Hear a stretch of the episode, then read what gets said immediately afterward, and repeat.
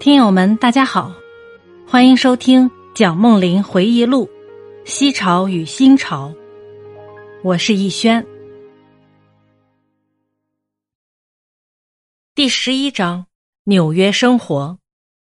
时间一年一年的过去，我的知识学问随之增长，同时自信心也加强了。民国元年，即一九一二年，我以教育为主科。历史和哲学为两副科，毕业于加大教育学系，并承学校赠给名誉奖，旋赴纽约入哥伦比亚大学研究院续学。我在哥大学到如何以科学方法应用于社会现象，而且体会到科学研究的精神。我在哥大遇到许多诲人不倦的教授，我从他们得到许多启示。他们的教导更使我终生敏感。我想在这里特别提一笔，其中一位后来与北京大学发生密切关系的教授，他就是约翰·杜威博士。他是胡适博士和我在哥伦比亚大学的业师，后来又曾在北京大学担任过两年的客座教授。他的著作、演讲以及在华期间与我国思想界的交流。曾经对我国的教育理论与实践发生重大的影响。他的实验哲学与中国人讲求实际的心理不谋而合，但是他警告我们：一件事若是过于注重实用，就反为不切实用。我不预备详谈在哥大的那几年生活，总之在那几年里获益很大。我对美国生活和美国语言已感习惯。而且可以随时随地的从所接触的事物中汲取知识，而无事倍功半之苦。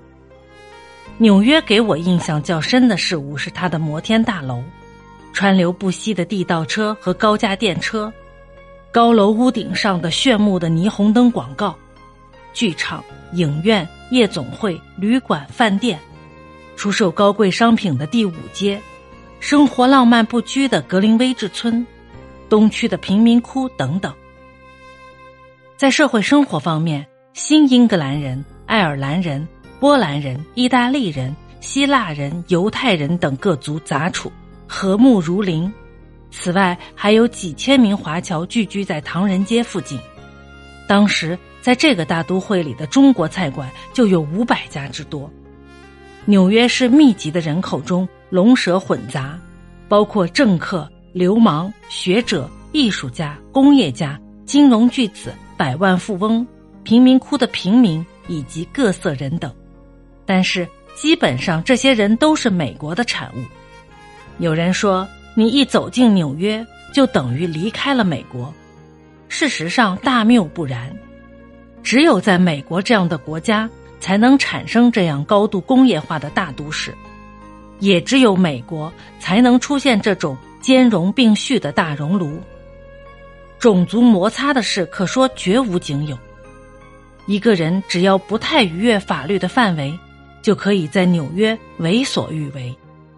只要他不太违背习俗，谁也不会干涉他的私人行为。只要能够找到听众，谁都可以评古论今，脏痞时政。法律范围之内的自由。理智领域之内的思想自由和言论自由，在纽约发挥的淋漓尽致。大规模的工业化、国际性的银行业务、发明机械和资源的极度利用，处处显示美国主义的精神和实力。在纽约，我们可以发现整个美国主义的缩影。我们很可能为这个缩影的炫目的外表所迷惑，而忽视美国主义的正常状态。这种正常状态在美国其余各地都显而易见。暑假里，我常常到纽约州东北部的阿蒂隆台克山区去避暑。有一年暑假，我和几位中国朋友到彩虹湖去，在湖中丛山中的一个小岛上露营。白天时，我们就到附近的小湖去划船垂钓，钓鱼的成绩很不错，常常满载而归。而且包括十斤以上的梭鱼。我们露营的小岛上到处是又肥又大的青蛙，我幼时在我们乡下就曾学会捉蛙，想不到到了美国之后，居然有机会大显身手。一根钓竿，一根细绳，一枚用大小适当的针曲曲而成的钓钩，再加一块红布，就是钓蛙的全副道具了。这些临时装备成绩惊人，我们常常在一小时之内就捉到二十多只青蛙，足够我们大嚼两餐。彩虹湖附近的居民从未吃过田鸡，他们很佩服我们的捉蛙技术，但是他们的心里一定在想：这些野蛮的中国人真古怪。晚上，我们常常参加附近居民的舱中舞会，随着主人弹奏的提琴曲子婆娑起舞。我还依稀记得他们所唱的一支歌，大意是：所有的护书都长了锈。门窗也都歪斜倾倒，屋巷遮不住日晒雨漏。我的唯一的朋友，是灌木丛后面的一只黄色的小狗。这支歌反映山区孤村生活的孤独和寂寞，但是对城市居民而言，它却刻画了一种宁静迷人的生活。我们有时也深入到枝叶蔽天的原始森林里，山径两旁的杜松。发散着芬芳的气息，我们采撷了这些芳香的常绿枝叶来装枕头，把大自然带回景清之中。阵阵发散的芳香更使我们的梦乡充满了温馨。有时我们也会在浓密的树林里迷途，那时我们就只好循着火车汽笛的声音，找到铁路轨道以后才能回来。经过几次教训以后。我们进森林时就带指南针了。在乡下住了一段时间之后，重新回到城市，的确另有一番愉悦之感。从乡村回到城市，城市会显得特别清新可喜；从城市到了乡村，乡村却又显得特别迷人。原因就是环境的改变和鲜明的对照。外国人到中国时。常常迷恋于悠闲的中国生活和它的湖光山色，而中国人到了异国时，却又常常留恋外国的都市生活。因此，我们常常发现，许多欧美人士对中国的东西比中国人自己更喜爱；在另一方面，也有许多中国人对欧美的东西比西洋人自己更喜爱。这就是环境改换和先后对照的关系。改换和对照可以破除单调而使心情清新，但是事物的本身价值并不因心理状态的改变而有所不同。我在纽约求学的一段时期里，中日关系突起变化，以致两国以后势成水火。日本经过五十年的维新之后，于一八九四年一击而败中国，声威渐振。中国人以德报怨，并未因战败而怀恨在心。这次战幸反而意外的引起中国人对日本人的敬仰和感激，敬仰日本在短短五十年内所完成的重大革新，感激日本唤醒中国对自己前途的乐观。甲午之战可说燃起了中国人心中的希望。战后一段时期，中国曾力求追随日本。而发愤图强。每年到日本留学的学生数以千计，中国在军事、政务、教育各方面都采取了新制度，而由留日返国的学生主其事。中国开始从日本发现西方文明的重要，日俄战争更使中国的革新运动获得新动力，日本已成为中国人心中的偶像了。中国通过它的东邻，逐渐吸收了西方文明，但是中国不久发现，日本值得效法的东西还是从欧美学习而来的。更巧的是，美国退还了八国联军之后的庚子赔款，中国利用庚款选派了更多的留美学生。在过去，中国学生也有以官费或自费到欧美留学的，但是人数很少。现在从西洋回国的留学生人数逐渐增加，而且开始掌握政府、工商业以及教育界的若干重要位置。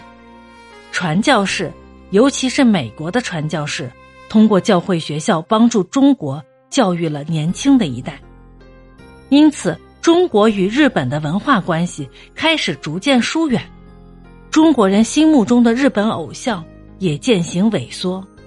但是日本人却并未意识到这种转变。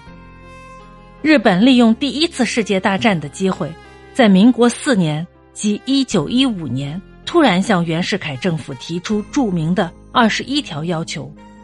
如果中国接受这些要求，是将成为日本的保护国。日本之所以突然提出二十一条，是因为西方列强在战事进行中自顾不暇，同时。日俄军事力量急剧衰退，以致远东军事破坏。中国既受东邻日本的逼迫，乃不得不求助于西方国家。中日两国从此分道扬镳。此后数十年间的国际政治也因而改观。如果日本具有远大的眼光，能在中国的苦难时期协助中国，那么中日两国也许一直和睦相处。而第二次世界大战的情形也就完全不同了。驻华盛顿的中国大使馆经政府授意，把二十一条要求的内容泄露了。那时我正在纽约读书，这消息使西方各国首都大为震惊，抵制日货运动像野火一样在中国各地迅速蔓延，以示抗议。但是日本军舰已经结集在中国的重要口岸。同时，日本在南满和山东的军队也已经动员。民国四年，即一九一五年五月七日，也就是日本提出二十一条要求之后四个月，日本向袁世凯提出最后通牒。袁世凯终于在两天之后接受二十一条要求。后来情势演变，这些要求终于化为乌有，但是。中国对日本的倾慕和感激，却由此转变为恐惧和猜疑。从此以后，不论日本说什么，中国总是满腹怀疑，不敢置信；不论日本做什么，中国总是怀着恐惧的心情加以警戒。日本越表示亲善，中国越觉得他居心叵测。我们的东陵质问我们。你们为什么不像我们爱你们一样的爱我们？我们回答说：你们正在用刺刀谈恋爱，我们又怎么能爱你们？九一八事变前几年，一位日本将官有一天问我：中国为什么要挑拨西方列强与日本作对？为了保持军事，以免中国被你们吞并。我很坦白的回答：日本吞并中国。我们怎么会呢？这简直是笑话，一点儿也不笑话，将军。上次大战时，列强自顾不暇，日本不就曾经乘机向中国提出二十一条要求吗？如果这些要求条条实现，日本不是就可以鲸吞中国吗？哦，这位将军像吃惊不小的样子，一点不错。我直截了当的回答。本集播讲完毕，感谢您的收听，欢迎订阅、收藏、评论。